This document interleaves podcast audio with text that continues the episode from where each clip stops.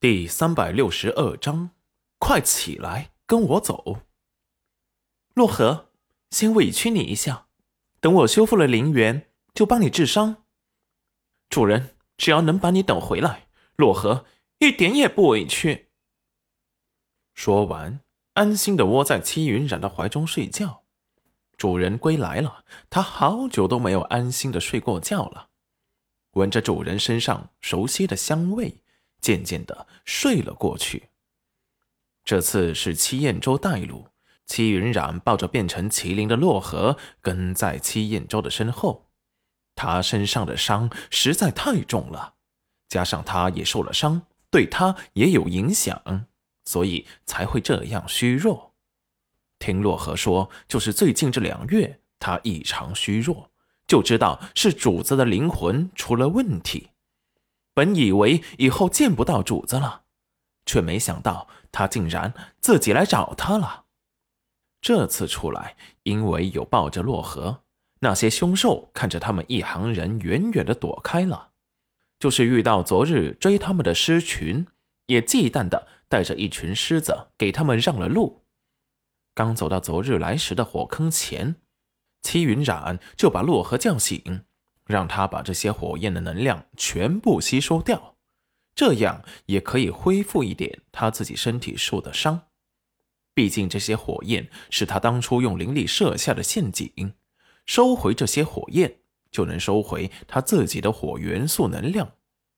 洛河听话的把它们全部吸到了口中，打了个饱嗝。睡了过去，把它们转化成自身的能量。齐云染看着地面的火焰被吸收完，立即用了一根树藤从这边荡到了对面停住。这时，只听到一阵冰冷的刀剑打斗声。齐云染目光一凝，立即警惕的出去，走回原来的暗道，打开眼看到了外面打斗的情况。只见穆青城和穆晨东正提着剑奋力厮杀，洛河也被危险的气息惊醒，像是嗅到讨厌的气息，瞬间表情变得凶狠起来。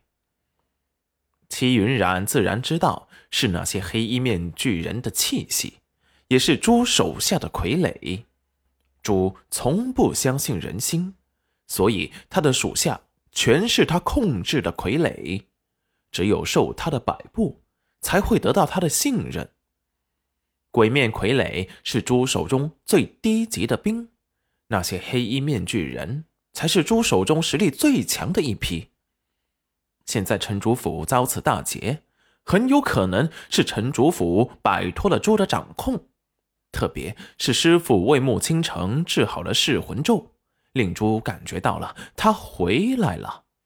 所以才要赶尽杀绝，宁可杀错，不可放过。看着陈主府一个个倒下，戚云染于心不忍。那穆清晨此次帮了他们的大忙，理应去救他们，却被齐燕州一手拉住。云染丫头啊，别冲动，此时出去你救不了他们，我们也要深陷泥潭。别忘了。你和洛河都没有战斗力，我只能护你们周全。可是师傅，不救他们，他们会死的。嗯，再等等看。就在这时，莫城主突然为莫倾城挡了一剑，把莫倾城推出了包围圈，大声怒喝：“走！”转过身，又去继续厮杀了起来。穆倾城看了一眼远处死不瞑目的母亲，心中剧疼。娘，娘，踉踉跄跄的跑了过去，身上满是血迹。就在此时，黑衣面具人突然出现在了穆青晨的身后，长剑向他的后背刺去。等他察觉到时，为时已晚。眼看着那剑。就要落在他的身上要害处，戚云染手中的匕首用力的穿透了黑衣面具人的后背，见他还没有死，又抽出来补了一刀，看着惊愣的莫倾城吼道：“快起来，跟！”我走！莫倾城一见戚云染，立即爬了起来。